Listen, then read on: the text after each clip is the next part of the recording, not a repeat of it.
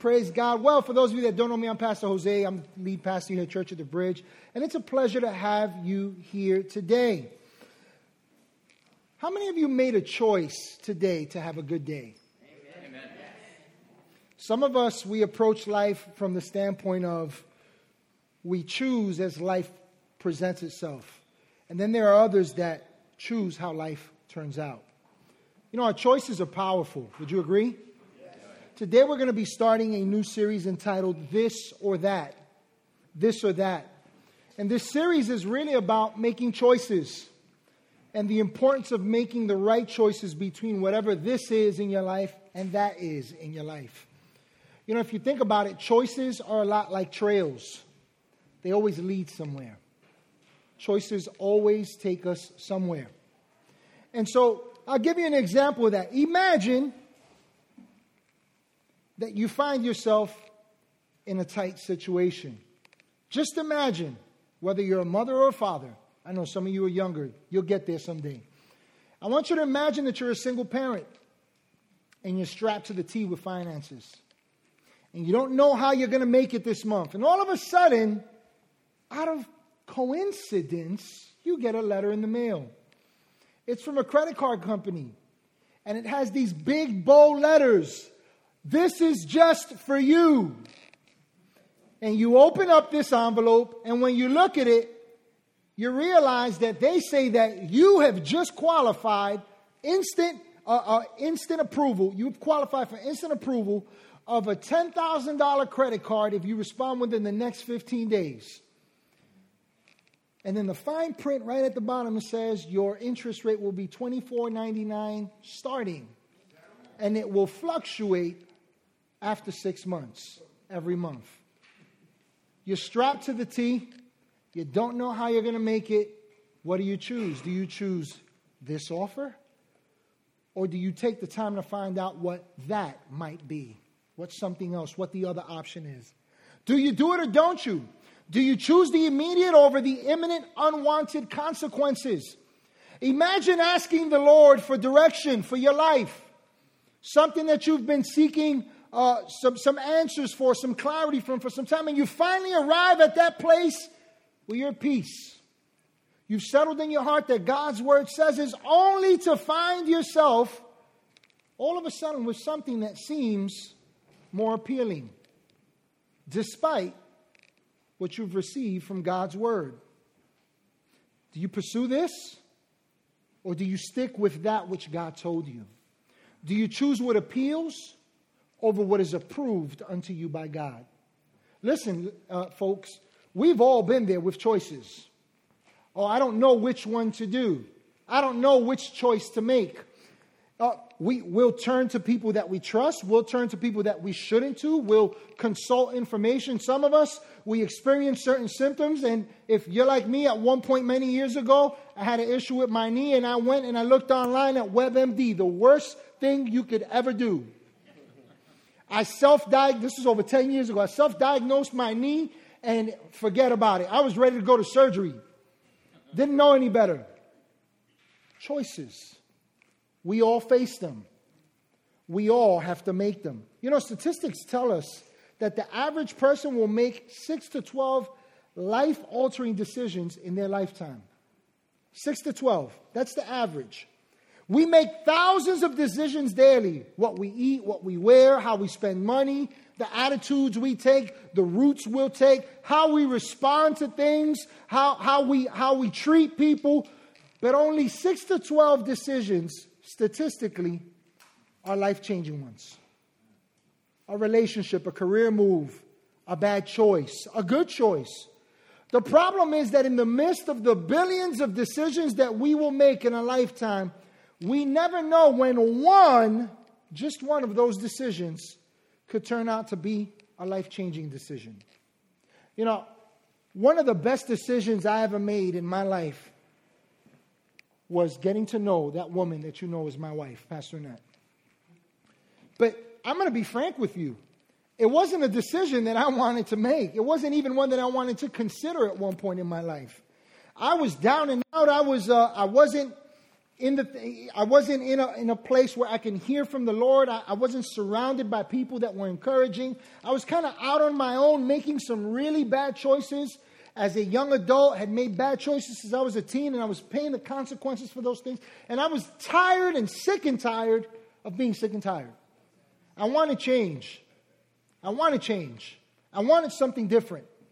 I just didn't turn to the right place. And so, in the midst of this, this stage of my life, I find myself going on an interview. The thing about it is that I had another job offer from a company in Long Island City, Queens, and it was a pretty good opportunity. But a friend of mine recommended that I check out this place, and I sent my resume, and they gave me a call, and I go on this interview. And when I get to this interview, I knock on the door, and they open, they buzz me in, and they're, they're, they're behind this glass is this beautiful woman. I can say that now because I know her to be beautiful both inside and out.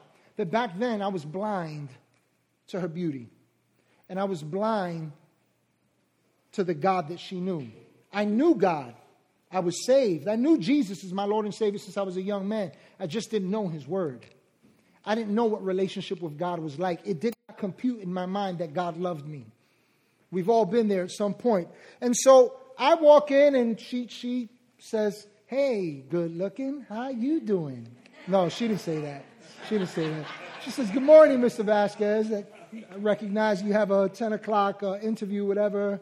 Uh, why don't you come on in? I got some paperwork to fill out." So I'm filling it out, and she's chatting me up, right? "Oh, so uh, what position are you applying for? And oh, okay, how'd you find the ride down here? What do you think about the air?" And honestly, in my mind, I was so hurt with my own choices and the own consequences that I was reaping in my life, that I wasn't really listening to her. I fill out my application, I give it to her, they call me in. Long story short, I get the job. The thing about it is that this job was paying less than the other job that I had, that, that they had already offered me. And but there was something about this organization, something about this company that was different.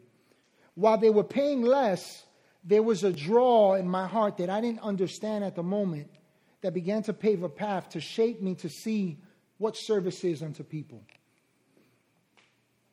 And so I made a decision that my friends, my sister, who I was living with at the time, was like, "Bad move, bad move.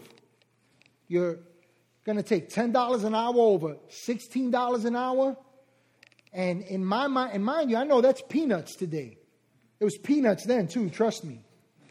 But it was, there was something about this opportunity. And so I made a choice. But that choice opened up the door to getting to know my wife. That choice opened the door to my heart seeing Jesus in a completely different way than what I've known at the time. That choice opened up the door, and it's still paving a path in my life till this day. One choice, one life-altering choice. Choices. You know, in football, they say that uh, there's about one hundred twenty plays per game. But it's estimated that less than five of those plays in a game determine the outcome. A famous coach once said, "We have to play every play as though it could be a game-changing play." What an interesting concept if we approached life that way. Because the same is true in our lives. Our choices matter because they have power to alter our lives. Have you ever thought about that? The simplest choices, to put on a seatbelt, to speed or not to speed, to cross the, to cross the street when you're not supposed to, or to cross it even though you're not supposed to. To go this way versus that way. Choices have impacts. They impact our life. And as we get started today, I'd like to invite you to a place of decision as a means of practicing what we will be talking about for the next several weeks. And I want to ask you this question. Would you like me as a pastor to be that pastor who only tells you nice things and talks about feel-good topics that pat you on the back and bless your little heart? Or would you prefer that I be a pastor who loves you enough to speak the truth. Amen. And to openly speak of issues, real issues, real choices that we face in life, that w- it would serve us best to really consider the wisdom and revelation from God's word. You know why that's important? Because when we have the right information and when we have the right perspective and we're following after the right God, the right king, the right kingdom, when that's that's the that's what informs our lives, we'll experience the promises of God. We'll grow, and ultimately we'll make wise choices. And so it seemed like almost everybody here would prefer me to just speak truthfully. So being that you've said that, and being that we're already practicing life-changing choices already, I'd like to talk to you about choices today. And specifically, I want to start off by making this statement to you that our choices don't just matter to us. They matter to God. I want to show you that from Scripture. Turn with me in your Bibles to the book of Deuteronomy, chapter thirty, verses fifteen through nineteen. Starting at verse fifteen, it says, "Now listen." Tell your neighbor, "Hey, that's you." It says, "Now listen." Tell your other neighbor, "That's me." That's me. Yeah. "Now listen, today I am giving you a choice between life and death, between prosperity and disaster. For I command you this day to love the Lord your God and to keep his commands, decrees, and regulations by walking in his ways. If you do this, you will live and multiply. And the Lord your God will bless you and the land you are about to enter and occupy. But if your heart turns away and you refuse to listen, and if you are drawn away to serve and worship other gods." I want you to remember that point there. "Then I warn you now that you will certainly be destroyed. You will not live a long, good life in the land you are crossing the Jordan to occupy. Today, I have given you the choice between life and death, between blessings, blessings and curses. Now I call on heaven and on earth to witness the choice that you make. Oh, that you would choose life so that you and your descendants might live." I want you to notice something here. That while God gives us the option of life, it's up to us to choose those outcomes. Not many people today make decisions based on outcomes. We go on impulse. We go on desire. We go on quote unquote need. I just need that iPhone ten. Do you need to pay the nine hundred ninety dollars that it's going to cost you? "Oh, but Verizon's got a great deal right now, Pastor. They'll break it up and they'll add only twenty more dollars to your account." Hmm. Really? Choices. I want you to think about this. Deuteronomy thirty nineteen. I'm going to read it from the King James Version. Says this: "I call heaven and earth to record this day." It says that I have set before you life and death, blessing and cursing. Therefore, here's what God says. You've got a choice. But he says, why don't you choose life?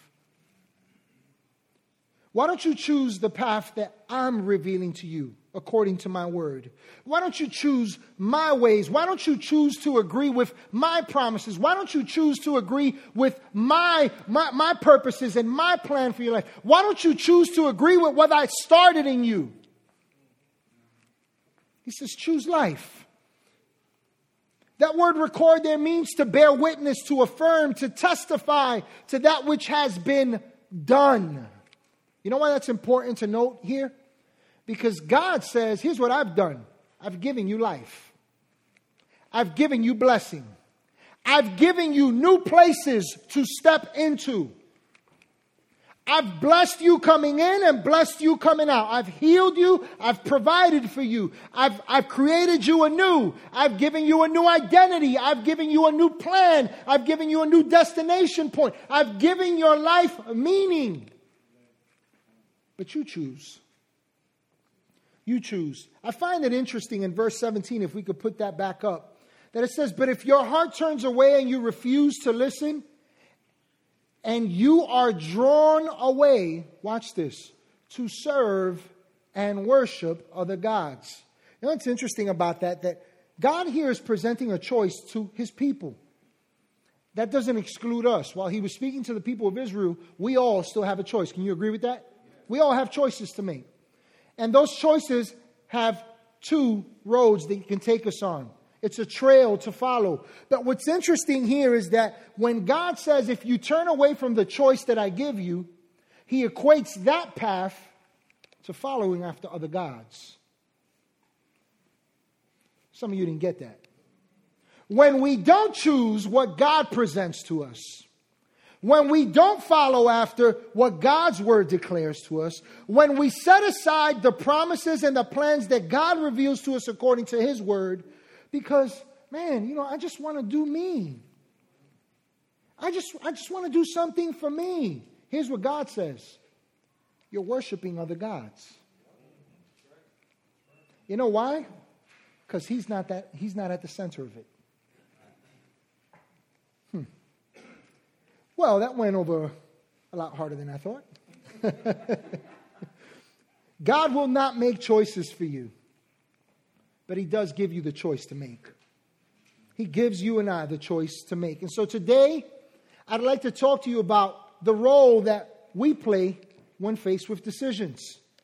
By reminding you that no matter what this may be or that may be in the midst of your choices, that it's your choice. It's your choice. And the reason why I want to, why, we, why we're going to start there this week is because many times we pawn our choices and the results of them on people. If they hadn't done this, if I hadn't had that type of upbringing, if this person hadn't said that, if they hadn't reacted this way, if this hadn't, uh, if this would have happened instead of that in my life, I would be here today versus there. And what we fail to see in the midst of that is that our choices are powerful. God created you. And God's plans and purposes, according to what he reveals, is to give you a hope, not to harm you, but to give you a hope and a future. His word declares that he's predestined you unto good works. That's what his word says. God's plan is good. Our failures, our hang-ups, our missteps, our mistakes, none of those things are part of God's plan. Oh, but what about the sovereignty of God? God is sovereign only to his word. And his word reveals that he's a good God. He's a good God. And so God has a good plan for our lives. But God believes in you and I, in all humanity, so much that God created us to be the navigators of life. He gives us the map, but we must make the choices to navigate through life. And we have his word. Can I just pause right there for a minute and just say something to you all? Your attendance here plays a small part in the direction and the choices that you make. Hear what I'm saying. I'm so glad you're here this morning. I welcome you and I hope to see you again. Bring your mother, bring your father, bring your sister, bring your brother, bring the woman that sits on the stoop, bring, bring whoever, bring them all. But listen closely. God speaks intimately and personally through his word to you. To me. And if all we do is just listen to what somebody tells us about God, that's a secondhand relationship. That's not God's will. We are all called to mature and to grow. And if you, we're going to make wise choices, then we got to get up close and personal with this word of God. Amen? Amen. That was free, by the way. So let's turn in our Bibles this morning to look at an example from God's word in the book of Genesis chapter twenty-five. Genesis twenty-five verses twenty-four through thirty-four is where we're going to start. Genesis twenty-five, verses twenty-four through thirty-four. Starting at verse twenty-four says, "So when her days were fulfilled for her to give birth, indeed, there were twins in her womb." Let me just stop right there and just give you some background here. This is uh, the story of uh, Isaac and his wife, uh, Rebecca. And Isaac was the son of promise to a man named Abraham. God had made a promise, a life-altering encounter is what Abraham had with him. And in the midst of that life-altering encounter, God says to Abraham, "Leave this land and your father's house to a land that I'm going to show you." What a choice. I'm moving and picking up and packing my bags. I don't know where I'm going. All I know is I'm going to a place that God will show me. How's that for a choice? Where are we going to live? Where are we going to work? How are we going to do this? But God said. And so Abraham makes this choice and he leaves, and, and God makes him a promise and he says, "I'm going to bless all the nations through you, through your seed." He says, "God, I don't even have a son. My wife is childless. She can't bear kids." Fast forward. Sarah has a child. His name is Isaac. Isaac is now a man here. And Isaac is now married to a woman, Rebecca, and she cannot conceive. But God opens her womb. She has two children. And so when her days were fulfilled, this is the point at which she's given birth. It says, when her days were fulfilled for her to give birth, indeed there were twins in her womb. And the first came out red. That just means he was redhead. He was a redhead. It says the first came out red. He was like a hairy garment all over. How's that for a description for your child? What does he look like? He looks like a hairy garment. Jeez. I'm sorry. Let's get back to the text. And so the first came out red. He was like a hairy, uh, uh, like a hairy garment all over. So they, so they called his name Esau. After afterward, his brother came out and his hand took hold of Esau's heel. So his name was called Jacob. Isaac was sixty years old. I'm sorry, Isaac was sixty years old when she bore them, when Rebecca bore, gave birth to his children. So the boys grew, and Esau was a skillful hunter, a man of the field. But Jacob was a mild man, dwelling in tents. You know what the Bible's really saying there? He was a cook. He, he stayed in the house. He cooked, he cleaned, he tended to the house. Esau was, that's my boy. He's out there hunting. He's out there fishing. He's out there bringing game. You're going to see this in the scriptures. And so it says, so the boys grew, and Esau was a skillful hunter, a man of the field, but Jacob was a man, a mild man, dwelling in tents. And Isaac loved Esau because he ate of his game. But Rebekah loved Jacob. Verse twenty-nine, now Jacob cooked a stew, and Esau came from the field, and he was weary. And Esau said to Jacob, "Please feed me with that same red stew, for I am weary." Therefore, his name was called Edom. But Jacob said, "Sell me your birthright as of this day." And Esau said, "Look, I'm about to die. So what's this birthright to me anyway?" Then Jacob said, "Swear to me as of this day." And so he swore to him and sold his birthright to Jacob. And Jacob gave Esau bread and stew of lentils. Then he ate and drank, arose, and went his way. Thus Esau despised his birthright. So just to understand what's going on here, both of these brothers were born with destiny beyond their ability to see. God had a purpose and a plan for them both. A plan, believe it or not, that until this day is still unfolding in this earth. Don't have time to get into that, but their birth was an indication of the results that were to come from their decisions one day. Notice that Esau, the oldest, comes out first. But Jacob, the Bible says, his hand comes out and he pulls his heel so that he could come forth. And what we see here is that Jacob was to supplant his brother's position and life. And the means by which he would do it as we'll see, is by one life-altering decision.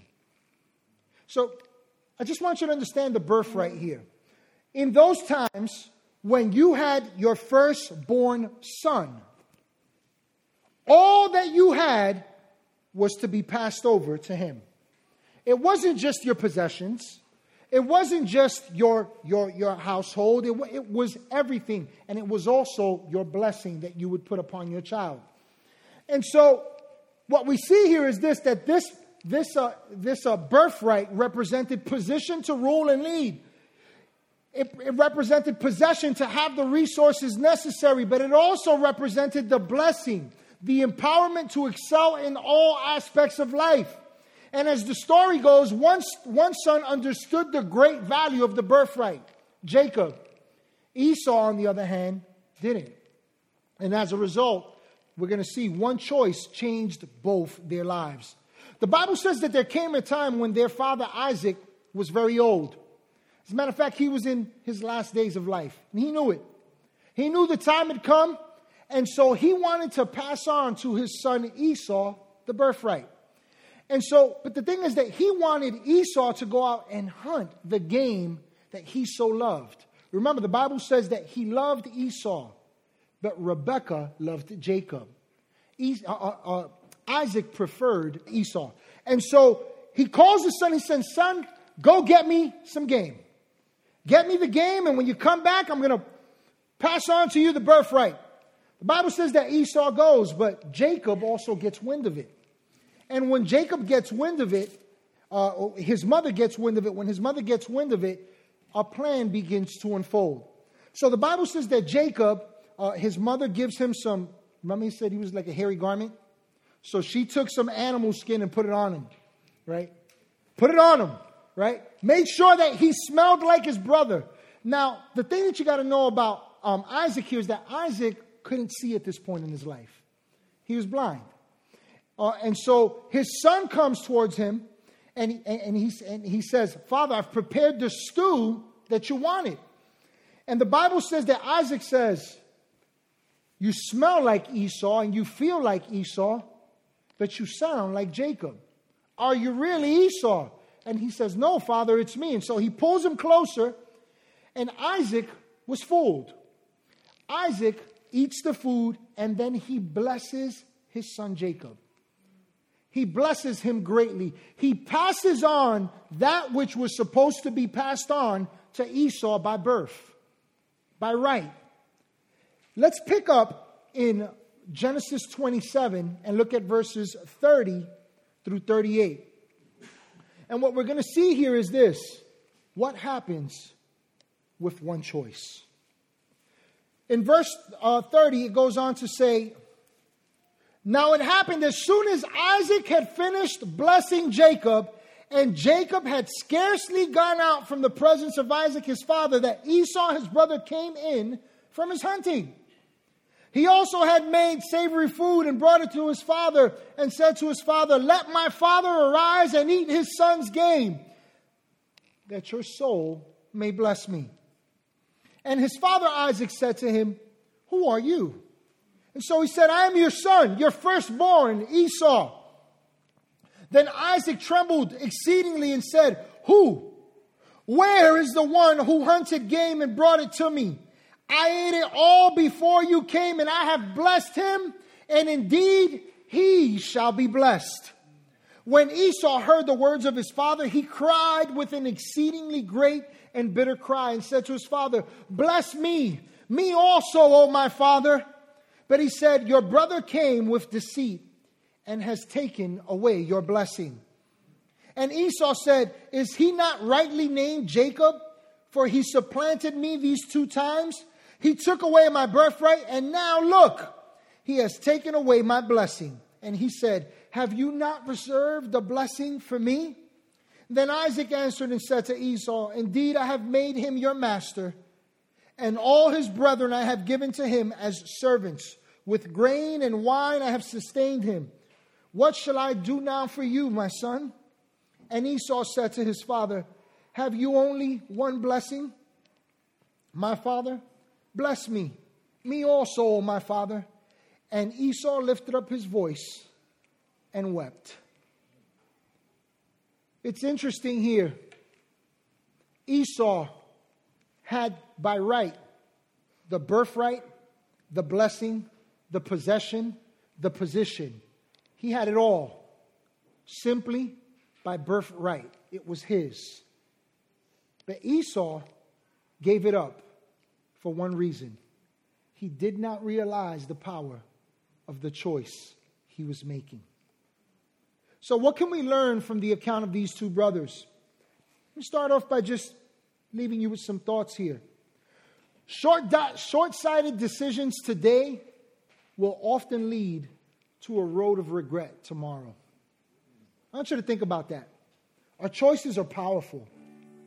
They don't just make an impact in the immediate. They impact our tomorrows. In this case, it wasn't about the birthright. This decision wrecked this family, and it raised two nations that until this day remain at odds. Listen, Esau gave up what was rightly his by one dumb choice. I'm hungry.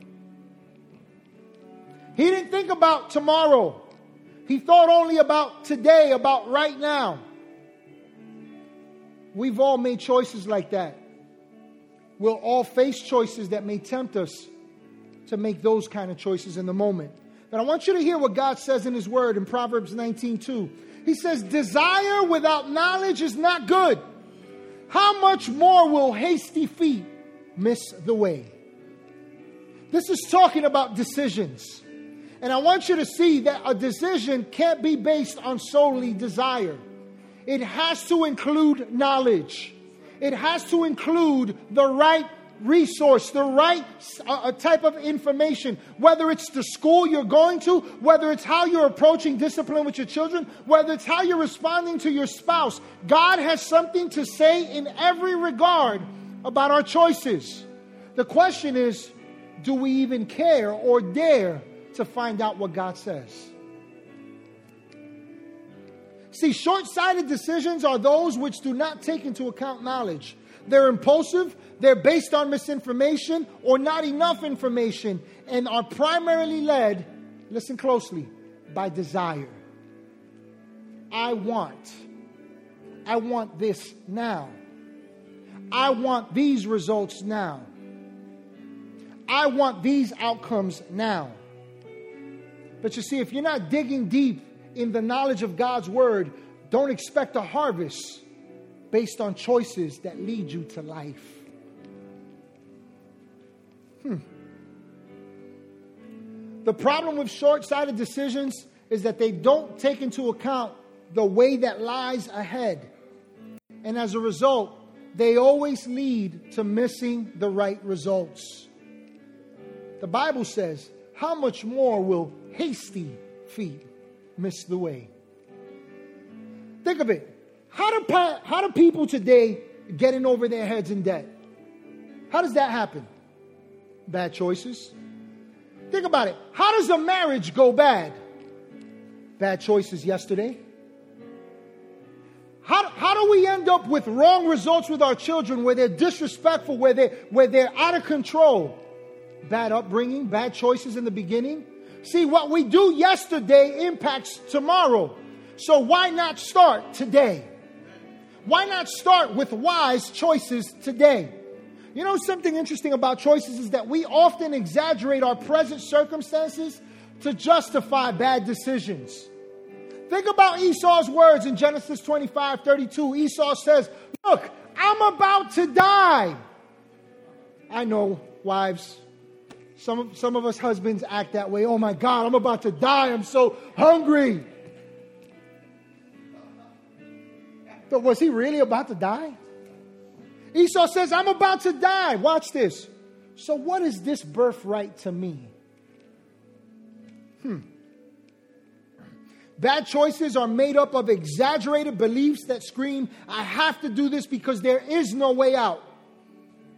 They shout at us, "There's no other option for me." Sometimes they even lie to us and they say, "Oh, just make, just choose now. It'll, work out somehow. You know, the Bible does say that God works out all things for the good to those that love him and are called according to his purposes. That is true, but guess what? You'll have to walk through the through, through those results. God is still faithful. God will still see you through, but you will reap the consequences of the choices that you make independent of his word.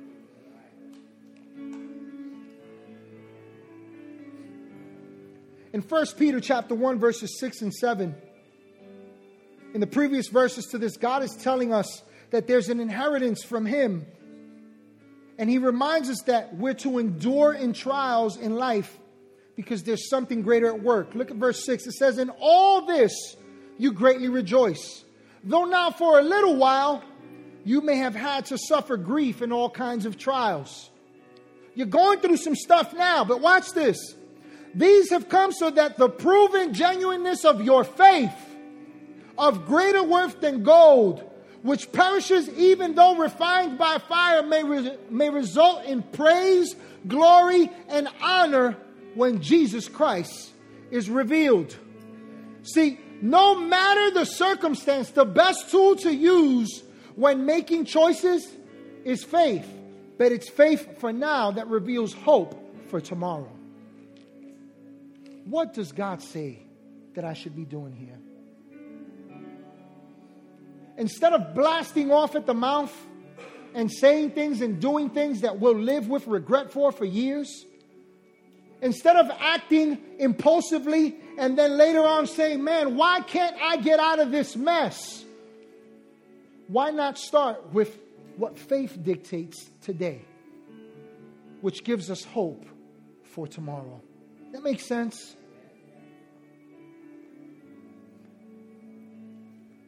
As we said, choices lead us to results. But here's something about changing the tide, turning things around.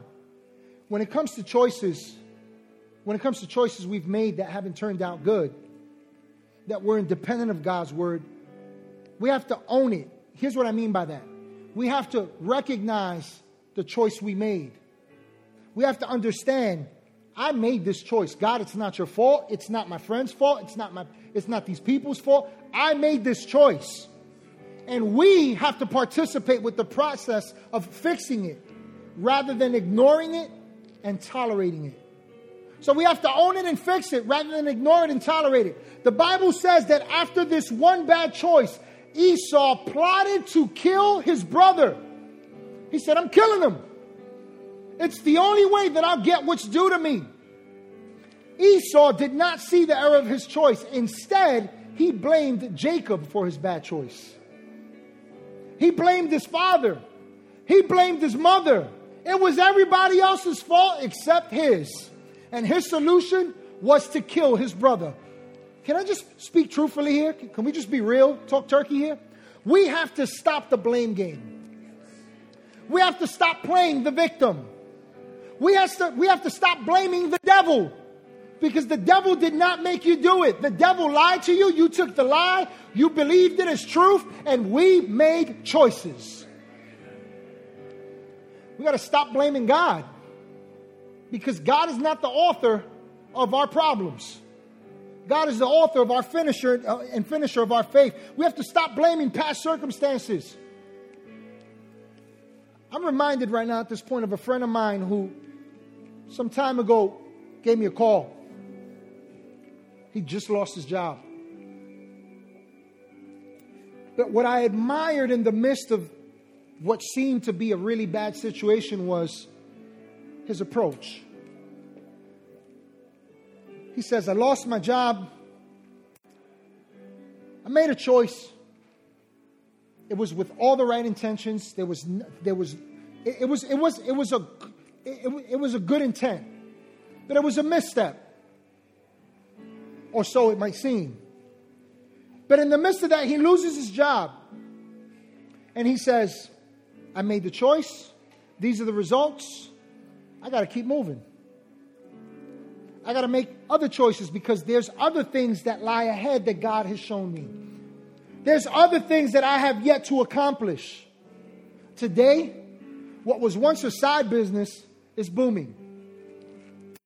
Where one door closed, three other ones opened up. where where where in the natural it seemed like, man, this there's going to be lack. How are we going to make it? How are we going to sustain? Where are we going to live? Where how's how's this all going to work out? Listen to me. When we own it and recognize where we went wrong and we say, but God, you're still faithful. I trust you and I'm moving forward.